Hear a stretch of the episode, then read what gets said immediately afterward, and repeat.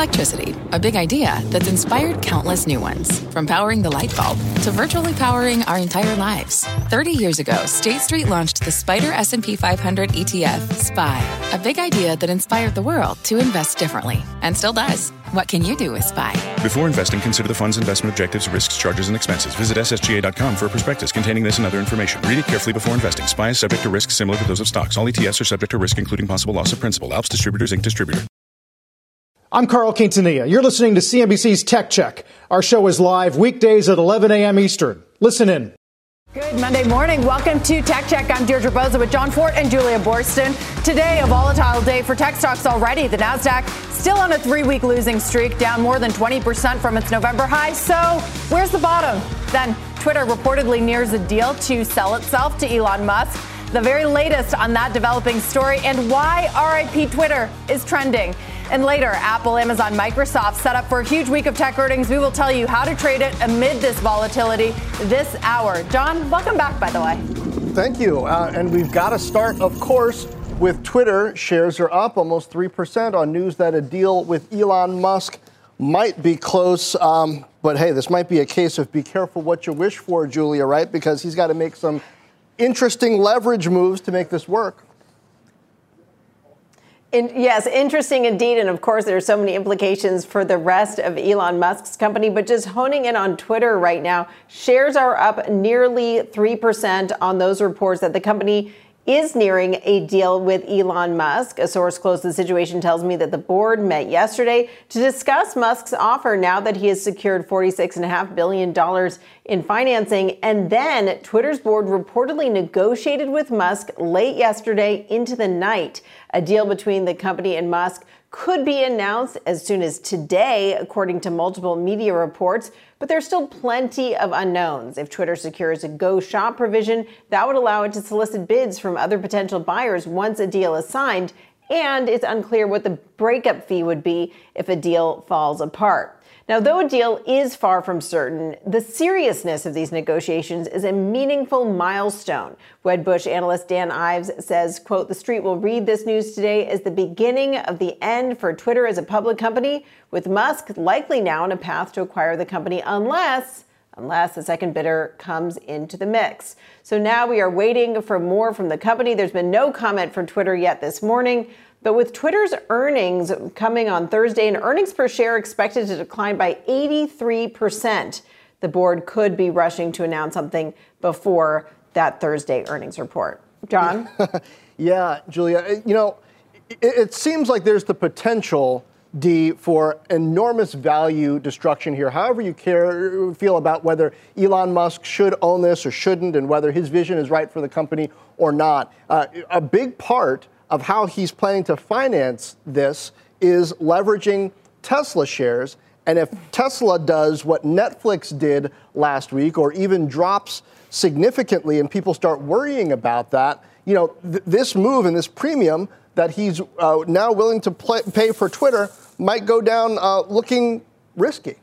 I had to do a double take, Jon. You just said value destruction. Isn't that what Twitter's existing board and executives did already? Isn't that why this deal is happening? I understand what you're saying in that the sort of offshoot for Tesla shares, but we got those earnings last week and he's really firing on all cylinders, Julia. I mean, in terms of the opportunity, I know now we can start to talk about this. What can they actually do? And that is a complicated question, but what have they done? I mean, this has been a stock that has gone nowhere since its IPO. This is a stock that's that's gone nowhere, but what's been really interesting is in the past year they've rolled out a bunch of changes and also put out this roadmap to continue to iterate and, and, expand what Twitter is, what Twitter does, how many people might want to use the platform, and specifically the subscription services that they've been slowly getting out there. That's something that Elon Musk has said he's very interested in. He's been very critical of Twitter's ad supported model, and of course, the vast, vast majority of its revenue is from advertising. So there is this question of what a post Musk Twitter would look like. But to your, to your first point, Jon, of of what's Musk going to do with this company once he has it. One of my sources said to me it will be a it will be a dog catches car situation for Musk, or or it could be in terms of him not realizing just how challenging this company is, not just in terms of the business, but the regulatory oversight, the criticism, and really, Deirdre, becoming a lightning rod for all concern and criticism about the social, well, yeah, various social platforms. Twitter's got real costs. I mean, it's not free to, to run the servers that, that shoot all that information around the world. And, you know, there's also, whether you like content moderation or not, mm. you can't just stop doing it altogether. So is he going to sack he most could. of the workforce in order to, to, you know, cut the reliance on advertising? While the subscription business spins up. I mean, it's one thing to talk about this stuff. It's another thing to actually do it when you've also got debt to service. Yeah, I mean, bringing it private, Julia, I mean, he has the leeway to do that easier as a private company than a public company. But good points from Jon. How do you actually, what does that look like? What are the banks looking for in terms of even getting their money back in this deal? Yeah, and, and, certainly you have to wonder what Twitter could look like, or even if it could operate without ads, because those subscription services are so nascent. Um, and also, you have to look more big picture, D, the, the implications of what this could mean for the other social players. Um, if this deal does get done, is there yeah. less Republican support for, for reform of Section 230, mm-hmm. and then maybe that's a win for a Meta? Yeah, that's a, it's a great point, right? Whatever Elon Musk does over at Twitter, if he's able to, will have implications for the broader space and content moderation. Julia, thank you. We're going to bring in Nilay Patel, CNBC contributor and editor in chief of The Verge. Nilay, um, if you've been listening to our conversation, why don't we just continue that? What do you think is the more likely outcome here? Value destruction or value creation? Uh, destruction. It's it's it, there's no other choice. Uh, the exposure to Tesla is huge both financial and regulatory. Every other buyer that has ever looked at Twitter has said, huh, that seems like a problem I don't want to solve. That's Disney, that's Apple, just you name it, Salesforce. They've all looked at it and said, I don't think I can solve that problem. It'll put my core business at risk. To leverage it then against Tesla financially creates a whole new level of, of risk. And then when Tesla has to expand in China, when it tries to expand in India, when mm-hmm. it tries to expand even farther in Germany, Europe's largest car market, they will Elon will be personally exposed to all of the content regulation problems that all of those countries impose on every service uh, that tries to operate. And I think that is just an enormous amount of risk. But Nilay, on the flip side, couldn't he use Twitter to actually help those aims in a place like China, right? Um, if he opens up Twitter for anything and he stops labeling certain accounts as state affiliated, lets everyone on, couldn't that actually kind of help his case? And I know you say that other businesses have taken a look at Twitter, but Elon Musk isn't a business. He is a highly unusual, ambitious individual who is not trying to make money out of this transaction. He says that it's not economic in his aims. Yeah, I, I, I, agree with that. I think Elon is an unusual individual. I think there's a good question for all of the companies he runs uh, to ask, which is how scalable is Elon Musk? Right, this is a man who sleeps on the floor of the factories when they're doing production run-ups of new cars.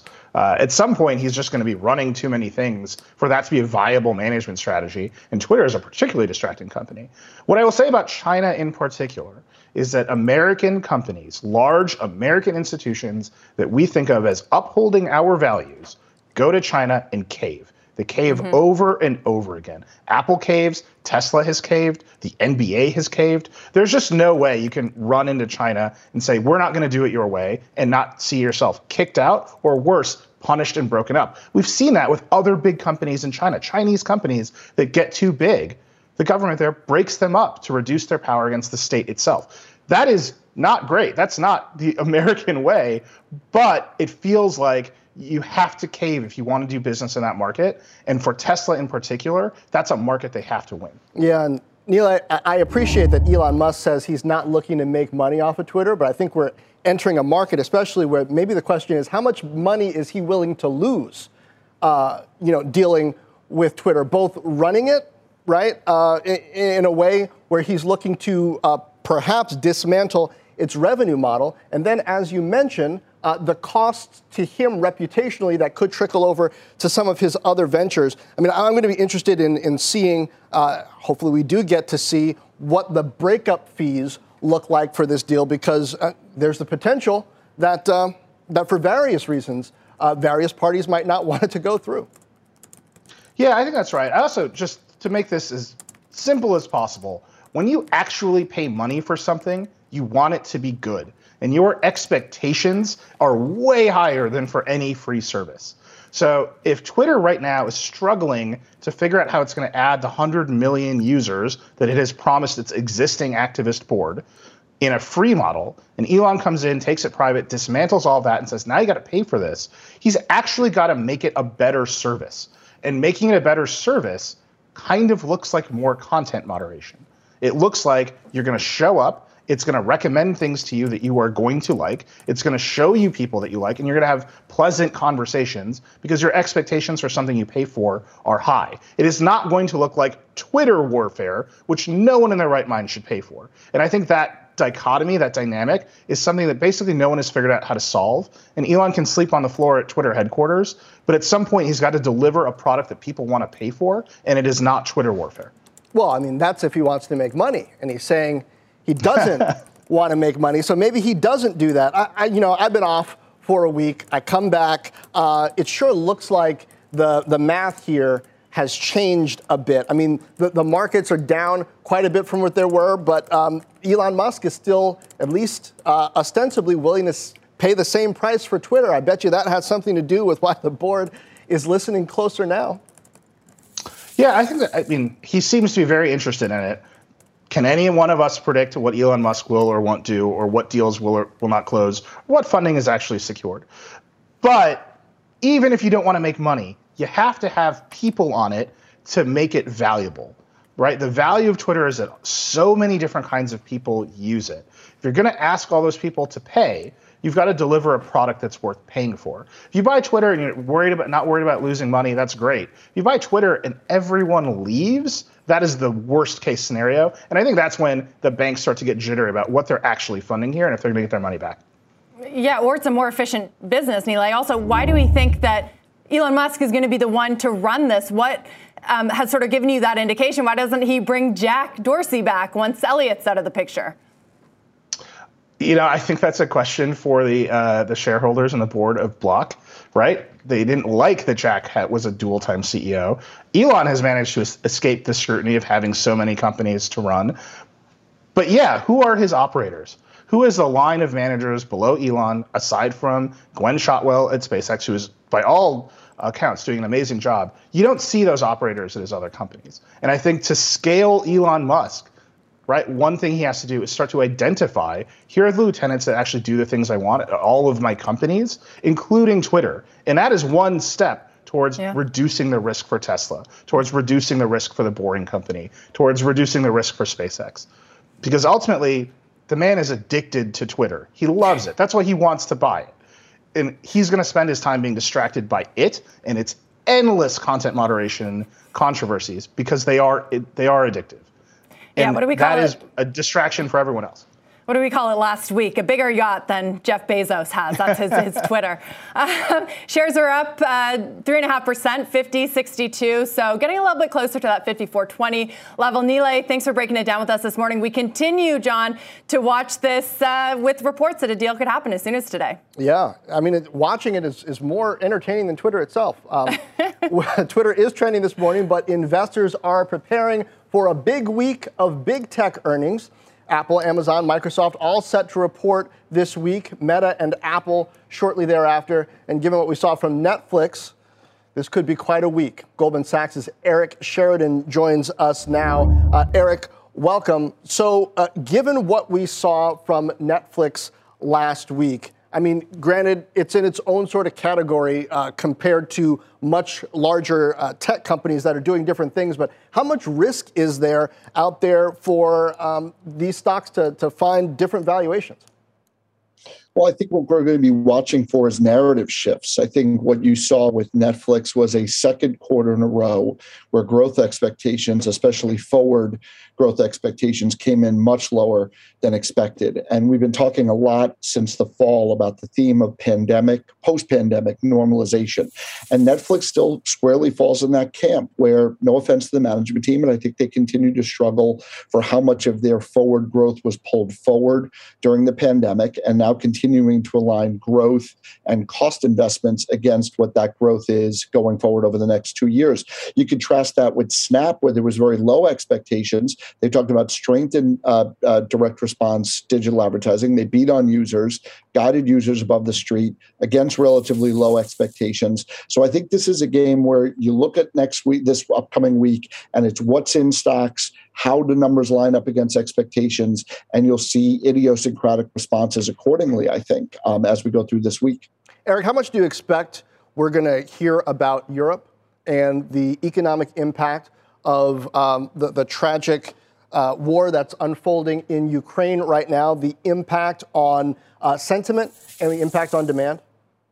Yeah, so Snap last week called out a pause in brand advertising uh, for the 10 or 11 days around the beginning of the war, um, and that that actually was a global impact on advertising. So we're going to be listening uh, to the Alphabets and the Metas of the world and the Pinterest of the world to see if they saw something very similar, but it snapped back very quickly post that 10 or 11 day period into the second half of March.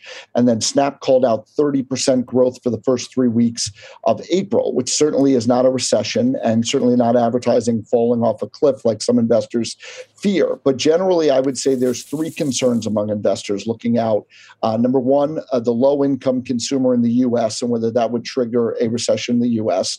Two, energy prices and the land war conflict in Russia, Ukraine, and what that might mean to the European European consumer. And then obviously out of China, you've got COVID zero as a policy and how that might impact global supply chains. We're going to be listening to what the companies say on all three of those impacts mm-hmm. going forward. Eric, as a group, uh, big tech has really propped up the market, but this year you're certainly seeing divergence within these names and, you know, potentially some of them giving up their leadership, right? I mean, they've accounted for about half of the S&P's decline this year. Do you think that at the end of the year they will have given up material leadership in this market? Who takes their place? That I'm, I'm not as aware of. You know, I, I think within the group, what I think you want to look for is thematic elements you want to invest behind. Uh, irrespective of the economic backdrop, we still like cloud computing as a theme as a firm. Uh, for us, that's Amazon, that's Alphabet, that's the number one and number three player in cloud computing right now. We still like exposure to direct response advertising. That to us is Snap.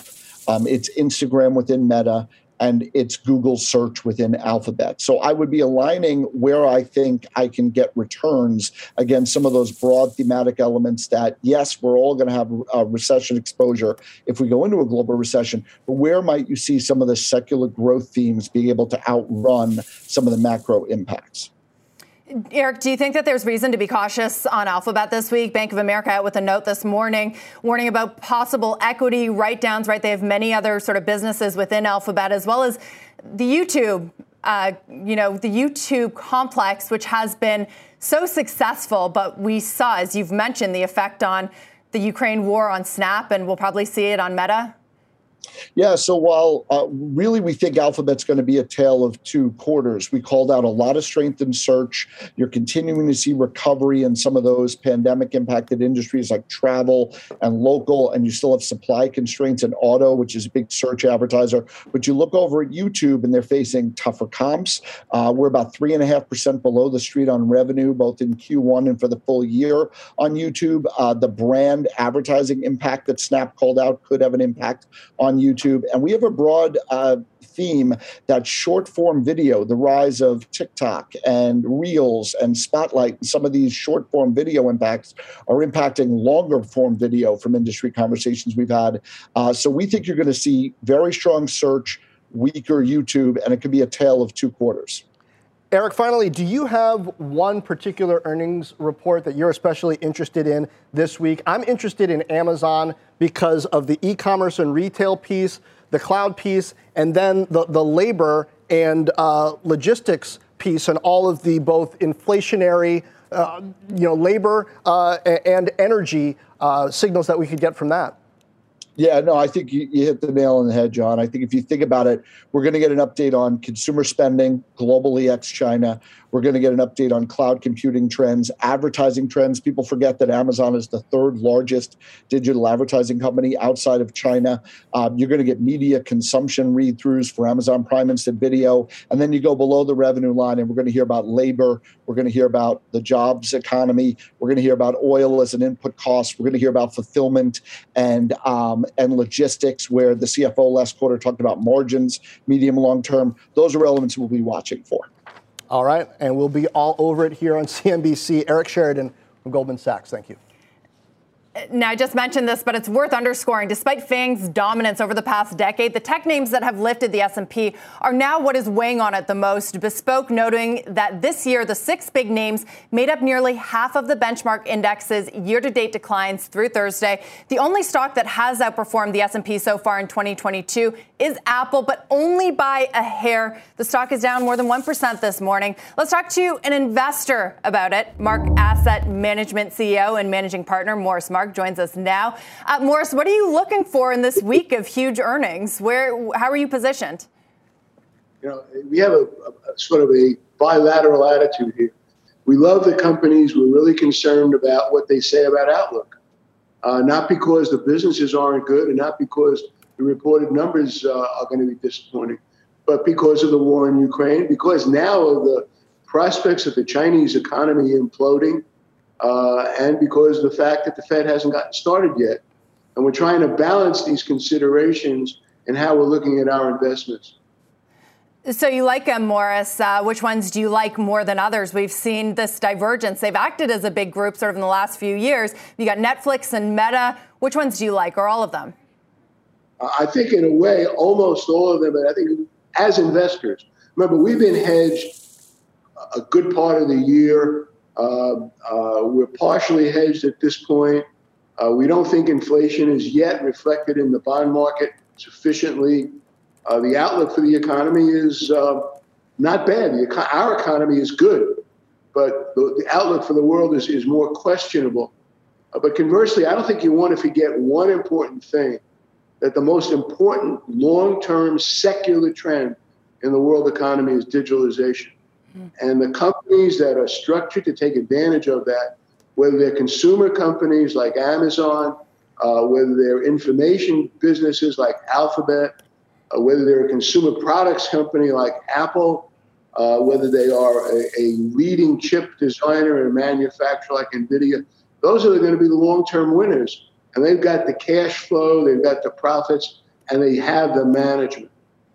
Morris, uh, Meta and now Netflix have just been absolutely hammered uh, so far this year on earnings reports. What is the investor lesson to take away from that? Is there value there, or is there potentially uh, more carnage to come? Well, you've got to draw a distinction between the two. Uh, we don't think, based on what we've learned, uh, and based on the fact that you're looking at this uh, as tech investors, and we look at a lot of these businesses as being parts of broader industries. Netflix is in the entertainment industry. They use streaming, but they're in the entertainment industry. And they haven't developed enough TV franchises and or any significant movie franchises. And they've got more competition in entertainment. So we don't we're not shorted here. I think that would be too smart, okay? Because these are not stupid people, but we're not we're not buyers here. Uh, Meta is harder because Meta's got some great businesses. You have Facebook with probably a less attractive uh, secular trend. I think the way we look at it, we don't have to own it yet. But that's not a. Ne- I don't want to draw any negative inference from that comment. We we have a lot of names that we own we're sort of very cautious as investors, but we're investors. So we well, want to be investors in Apple and things like that. Morris, I, wonder what your thoughts are on. Uh, there have been a lot of spending money chasing user growth happening, not just in media, but in along this digitization trend in general. And we see Netflix perhaps um, being a cautionary tale now. In that we see, you know, CNN Plus uh, getting shut down because uh, you know Zaslav isn't willing to spend that money to chase user growth in this environment. Uh, is that a signal to investors overall about the way this might be headed? Yeah, I think uh, you got to look for management and good management, and I think uh, a combination of John Malone and David Zaslav are very intriguing. They've got a lot of legacy businesses, but those businesses aren't going away. So I think you got to judge management by what they do cutting off CNN Plus was a gimme. I had to do it. I hope that answers that question. But I think right now we're looking at balance sheets, we're looking at profits, we're looking at cash flow, we're looking at the prospects of the business. Mm-hmm. and that's what we want to focus on. And we want to be mindful of a market environment that doesn't show that any near term evidence of turning up. Yeah. So, Morris, just on that sort of broader environment and capital allocation, you've seen some hedge funds increase their cash positions as the macro environment looks tougher. What are you doing? Have you or are you increasing that cash position? We did. Uh, we just haven't used it yet. But we try to look at this really hard. We put some hedges in, uh, and they have helped. Uh, and uh, we don't want to give up on great names. Uh, and we want to be very mindful there are other names out there that we know will own their own that at some point we'd like to own. So we're trying to stay balanced, but we don't want to give up on the great names. I think that'd be too smart. Hmm. Okay, that long term view. Uh, Morris, thanks so much. Morris Mark, talk to you again soon. Thank you. And it's not just U.S. equities getting hit this morning. Dow and S&P both down about 1%. Chinese tech feeling some pain as well. We'll have that after the break, so stay with us. Tech Check, just getting started. What does it mean to be rich? Maybe it's less about reaching a magic number and more about discovering the magic in life.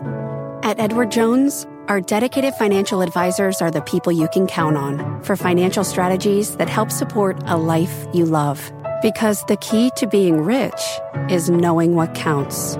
Learn more about our comprehensive approach to planning at edwardjones.com slash find your rich. Edward Jones, member SIPC. This podcast is supported by FedEx. Dear small and medium businesses, no one wants happy customers more than you do. That's why FedEx offers you picture proof of delivery, packageless and paperless returns, as well as weekend home delivery to 98% of the U.S. on Saturday and 50% on Sunday. See the FedEx service guide for delivery information. FedEx Ground service is also faster to more locations than UPS Ground. See what FedEx can do for your business. Absolutely, positively FedEx. Let's get a gut check on Chinese tech names. Those ADRs seeing their biggest slump since February of 2020 on the potential of renewed lockdowns. Both the Shenzhen and Shanghai Composite on pace for their worst month since 2016. You see the Shenzhen Composite down nearly 6.5% overnight. Tech names, they're not escaping the carnage here. Alibaba is down nearly 2% this morning. It has fallen more than 20% in the month of April alone. That said, though, 86% of analysts are calling Baba a buy at an average price target of $158 per share. There could be more upside ahead. The eternal problem, Jon, when to time that for Chinese stocks? yeah, um, if only everyone knew. Time now, though, for a news update. Morgan Brennan has it. Morgan. Hi, Jon. Well, here's what's happening at this hour. Crude oil prices are also getting hit by rising COVID concerns in China. In Beijing, shoppers cleared store shelves as mass COVID testing began for more than 3 million of the city's residents. And just in the last hour, U.S. Energy Secretary Jennifer Granholm telling CNBC that American oil and gas production is rising and will continue to increase to help offset Russian output in the wake of its invasion of Ukraine. Coca Cola shares hit a new all time high following strong earnings this morning. Higher prices and growing demand in restaurants and theaters helping fuel the earnings beat. However, the stock has now gone negative as the broader market drops about a percent. And the Chevy Corvette is going electric. GM's president telling our Phil LeBeau either a traditional hybrid or a plug in hybrid version of the car will go on sale next year and that a fully electric Vette is also on the way. Fans of traditional Corvettes with internal combustion engines need not worry. Those models will continue to be produced. Go to CNBC.com for more details and that full interview with the GM president. Back over to you, Jon. Thank you, Morgan. Nvidia, now one of the biggest laggards on the S&P for April, is now the time to put your money to work in the name we will discuss after the break. Stay with us. This podcast is supported by FedEx. Dear small and medium businesses, no one wants happy customers more than you do. That's why FedEx offers you picture proof of delivery, packageless and paperless returns, as well as weekend home delivery to 98% of the U.S. on Saturday and 50% on Sunday. See the FedEx service guide for delivery information. FedEx Ground service is also faster to more locations than UPS Ground. See what FedEx can do for your business. Absolutely, positively FedEx. If you went on a road trip and you didn't stop for a Big Mac or drop a crispy fry between the car seats or use your McDonald's bag as a placemat, then that wasn't a road trip. It was just a really long drive. Ba-da-ba-ba-ba. At participating McDonald's. Welcome back to Tech Check. I'm Deirdre Bosa with Jon Fortt. Markets are lower at the moment as an eclectic group leads the NASDAQ lower this morning. Netflix, ASML, top laggards there. Plus, Bitcoin hitting its lowest level since March. Don't miss a check on crypto. That's coming later this hour. Jon? Yeah, and tech stocks overall uh, under pressure with the wider sell off. The NDX now down 10% since the start of April. Senior markets commentator Mike Santoli joins us now to break down what he's calling uh, a churned correction. Mike, what's that?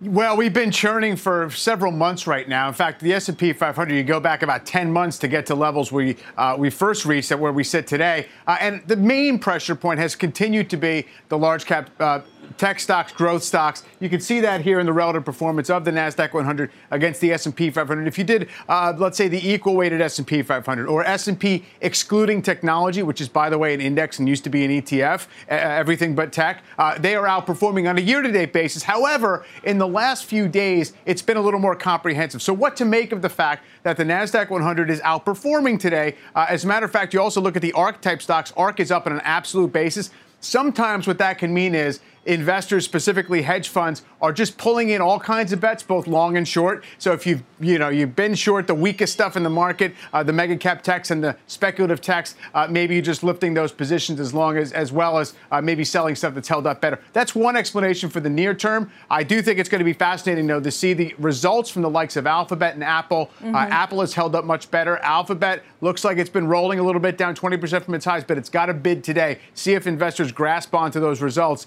uh, to say that maybe some of the selling's been overdone. Yeah, there's a Barron's piece this morning, Mike. I'm sure you saw it that questioned yeah. whether Apple was the last FAANG standing. Um, you know, you call it churn. This market has been so picked over, right? Where does the next rotation lie? I mean, even with defensives looking expensive. It's very tough to say. In terms of, there's not that much in the way of defensible high ground uh, at the moment. And I think that, you know, that's often the way it goes with a correction. Now, look, you can look at the real estate uh, sector, XLRE. Those things have held up much better. If you think that it's just been a technical pullback in energy and things like mining stocks, fine. They still are in uptrends. But in general, sometimes you actually need things uh, to kind of flush more uh, broadly, more comprehensively. Uh, and then you say, just where's absolute value on a multi year basis? Never mind trying to outperform for the next three months. Yeah, Mike Santoli, thanks for the breakdown. Meanwhile, keep an eye on AMD and Marvell this morning. Raymond James upgrading those names to strong buy and outperform respectively. They say that both names have strong secular drivers that will help them mitigate the sell off. More on the semi space. That's coming up next. We're back in two. Well, the iShares semiconductor ETF setting new year to date lows, falling below the March 14th levels. NVIDIA, just to call out one name, down more than 40% since November. So, how should you think about opportunity in the space? Here to discuss, Citi analyst Christopher Danely. Uh, Christopher, welcome. And we got a couple of big names coming up this week. Um, you know, Intel and Qualcomm. You said you're hearing from investors who are bullish on them, but you're still cautious. Why, given that they're both well off of their 52-week highs? Sure. Really, it comes down to some secular headwinds uh, both of them are losing market share. Uh, Qualcomm to a, a, Taiwanese competitor, MediaTek, and then Intel to AMD. Um, also, we've seen some slowdown, some evidence of slowdown in both the handset market, which is Qualcomm's largest market, and the PC market, which is Intel's largest market. And so, in particular, on Intel, uh, we're actually expecting them to guide below the street for uh, for Q2. I believe they report Thursday after the close. So, at what point, though, uh, given that they're losing share, do you see value based on the fact that they've already been punished and that if their strategy is right at this point, uh, they could go up from here? Yeah, glad you asked that question. We get that question a lot. Well, we have this um, 15 rules of semiconductor investing, and the number one rule is don't ever buy or sell based on valuation. So even though a stock could, could quote unquote look cheap, uh, there's no real reason to buy it until the, the negative catalyst turns around. Uh, for Intel, it is market share. And until they get their manufacturing fixed, uh, it's going to be very tough for that stock to work. Um, on the Qualcomm side, it's a little more complicated. Uh, they are losing some share in handsets. And then you, you also have this um, sort of lull uh, in between upgrade cycles. The 5G upgrade cycle started uh, a couple of years ago. And then in between these upgrade cycles, the, the stock has a little bit of trouble. So we're waiting for the next upgrade cycle, which does sound like it's pretty far away, but that's been our call on, on Qualcomm for the last several years is buy them when the upgrade cycle is in effect, and it's not in effect right now. And Christopher, we've got three of the largest cloud providers, Amazon, Microsoft, and Google, reporting this week. What could you hear from them that might make you feel better about some of the names, the chip names that service their operations, or on the flip side, make you more cautious on them? Definitely. So when it comes down to cloud, it's all about capex or how much they're spending on equipment. Uh, we're actually fairly positive on the capex outlook for the cloud companies. So if they were to say we're going to spend even more money uh, building out the infrastructure, that would be positive. Um, also, on the other side, there's the the enterprise. If you look at the data center market in semiconductors, it's about half cloud, like you mentioned, Amazon, et cetera, uh, spending money. The other half is enterprise, i.e., large corporations. So if large corporations talk about spending more money on infrastructure, that would be another positive for semiconductors. Um, Christopher, you also say you're concerned about the PC market, but where in the PC market specifically? Is it more the consumer end versus enterprise, with some workers starting to return to offices? And usually, when a chip maker has PC exposure, they also have exposure in data center, maybe in IoT, other areas. So, who do you think is most exposed to the area that you're most concerned about in PCs? Yeah, it would be the consumer. Uh, if you look at what's driven the PC strength over the last couple years, it's been work from home, school from home. Uh, knock on wood, we're all going back to work. Thankfully, our kids are going back to school. So we look for a reversal of that trend to be mostly on the consumer side. And uh, we published a series of notes. If you look at where uh, laptops or desktop computers are being built, it's not over here in the United States. It's over in China and Taiwan. And there's these certain companies that make the laptops they report monthly numbers, and for the last three months in a row, they have missed those uh, those forecasts. So that's why our growing caution is on the PC space. As you said, on the enterprise side, that's more by companies going driven by companies going back to work. Uh, we expect some strength there, but given that the PC space has grown 10% uh, year over year for the last two years, and normally it'd be kind of a flattish growth. We're looking for a bit of a reversal eventually in PCs. So again, that's another reason why we're cautious on Intel. Okay, and finally, outside of PCs, looking at some growth areas, uh, particularly things like autos. That's something that both Qualcomm, which you mentioned before uh, in the wireless context, has been growing a business in, and Marvell has been very focused there as well. Uh, how important is the growth rate outside of some of these companies' traditional bases going to be? Because I guess that's probably an argument that the uh, Qualcomm bulls throw at you when you talk about MediaTek. Definitely. Now, auto is less than 10% of Qualcomm, so it's not a very big driver for that stock. They're still mostly driven by the handset space, so that's where we focus on for them. Uh, on the Marvell side, they're mostly focused on uh, enterprise and data center. And like I said before, we're, we're, positive on Marvell, positive on the enterprise and data center. Uh, you know, autos, strangely enough, it's only about 12 or 13% of the semiconductor market. The biggest end market for semis, uh, shockingly, is still PCs. PCs are about 30% uh, of semis. We're very positive on the, the trends and the fundamentals in the automotive semiconductor market. There's still a ton of shortages out there. We don't think those are going to get fixed until next year at the earliest. Uh, but really, for uh, for Qualcomm, it's it's not necessarily a big driver for them. The big automotive uh, oriented semiconductor companies would be like an onsemi, Analog Devices, Texas Instruments, uh, NXP is one of the larger exposed companies there. All right, Christopher Danely, thank you. Now, it might be spring, but Wolfe Research says buy snow this morning, and initiating the cloud data company Snowflake with a buy, $250 price target. Find out why they see the stock rallying more than 40% from here at cnbc.com slash pro. Stay with us. Let's get a gut check on Bitcoin, the cryptocurrency hitting its lowest level in over a month as investors are anticipating more aggressive moves from the Fed. Like most cryptocurrencies, it is meant to trade independently of the market, but that relationship actually growing more intertwined. More intertwined than we've seen it in a while. The two-month rolling correlation between Bitcoin and the S&P increased to 0.53 on Friday. That is the highest level since late January, according to Dow Jones market data. And it's not just Bitcoin that is having a rough morning. Other digital currencies like Ether and Solana, they're trading lower as well. Bitcoin below 40k. Jon, this will come as no surprise to you, but the dollar's climbing, so proving its dominance as a safe haven asset. Uh, Bitcoin not quite there yet, though. Should note it's been pretty hovering around that 40k mark for months now. Yeah, we, we should also note the S&P just about at session lows. It was around uh, one and a little more percent down uh, when we started the hour. Now it's down more than one and a half percent. But yeah, I mean, I, I thought that these were supposed to be inflation hedges. And inflation is, is pretty high, so we'll see where Bitcoin and others go. I know Jack Dorsey's rooting for it, Dee. Yeah, not quite there yet. Uh, but as you mentioned, Jon, the NASDAQ down eight tenths of 1%. Still the relative underperformer, but the Dow down now more than 450 points. We're going to be back in just a moment. Stay with us. Welcome back. Let's take a look at DoorDash for today's edition of Overvalued, Undervalued. Interesting note from Morgan Stanley initiating the stock with an equal rate rating and a $100 price target. They like the story, bullish on the company's courier network and restaurant supply business, and the street likes it today too. The stock's trading at about 90 bucks a share. The average target's around 160. Uh, but on the overvalued side, Morgan Stanley just thinks it's expensive, already trading at five times 2023 revenue, and it's facing a lot of the same headwinds as a lot of pandemic stocks, including intense competition and the potential for tough year over year comps. Uh, the stock's been cut in half since the start of November. Dee, um, you know, it, it seems operationally to be continuing to do better than some competitors.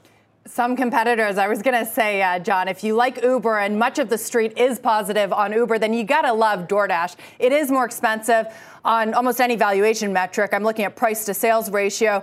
That's because it's delivering in a lot of places where Uber just isn't yet. Uber is supposed to be sort of hedged a pandemic and a post pandemic darling. Um, but you look at profitability, you look at market share, you look at going into new areas like logistics. Tony Xu at DoorDash is doing those things. So maybe that justifies that higher valuation, but certainly it has been taken down. Notable how much it's been taken down and that it's still valued much higher than some of the other names in the space? It's mostly the branching into new areas that I'm curious about. Um, you know, when the, the double dash, are people adding on another item when they already have ordered something? Uh, yeah. How's convenience working? Are people getting the ice cream? Uh, and now they're offering uh, packages of some of the best regional foods from other places. They'll ship it to you, you know, frozen in dry ice. Uh, high dollar amounts there. Are people taking those deals? Are they signing up the right restaurants? If so, that's that's a different business than Uber has been yeah. in with Uber Eats, and it could be higher margin it could be higher margin. They're putting a lot of money behind it, right? Dashmarts, that is a big capital expenditure for the company that makes it more of a logistics company, less a 3P delivery company. So interesting to see how that turns out. Meanwhile, if you're looking for the latest market action as it happens, follow and subscribe to our podcast. You can listen anytime, anywhere, wherever you download podcasts. Tech Check is back in just a moment. One more thing before we go is if you needed any more Elon Musk news, SpaceX's Starlink will begin providing wireless internet to Hawaiian Airlines passengers free of charge as early as next year. While CEO Avi Mannis didn't specify exact speeds, he did praise the service, claims it would make downloading content before flying a quote relic of the past. The free offering could prompt competitors to do the same. Just another industry that Elon is attempting to disrupt. And Jon, it is just kind of incredible how we can start a show on Musk on a totally different industry and story and end on Starlink. So when we question how much Musk can actually take on, well, a lot. Yeah, but once again, he's not interested in making money, at least in this deal. You know, he seems to be all about free communication. And, you know, I love communication. Eventually, though, one imagines there's going to be a business model here. Either Hawaiians paying for it or they're bundling it. I, I don't know. But, but I, I'm eager to hear how it's going to work. I, I will venture to guess, though, Dee, that others will not be giving away internet access for free to airlines. Nobody else is going to is going to be that. we'll see. I mean, maybe he has some grand plan to monetize in the future. Tesla was unprofitable for a long time. Remember, Jon? Anyways, we've got the markets uh, still lower. A big week of earnings. You better buckle up, right? Uh, big indeed. We're just talking about how interesting Amazon is going to be. Also, you know, Intel and Qualcomm, both of those in sort of value territory, and, and we'll see what they have to say about progress in their businesses. Intel trying to argue for a foundry strategy, Qualcomm expanding beyond uh, mobile, so it's going to be very interesting. And that will do it for Tech Check. You've been listening to CNBC's Tech Check. You can always catch us live weekdays at 11 a.m. If you went on a road trip and you didn't stop for a Big Mac or drop a crispy fry between the car seats or use your McDonald's bag as a placemat, then that wasn't a road trip. It was just a really long drive. Ba-da-ba-ba-ba. At participating McDonald's.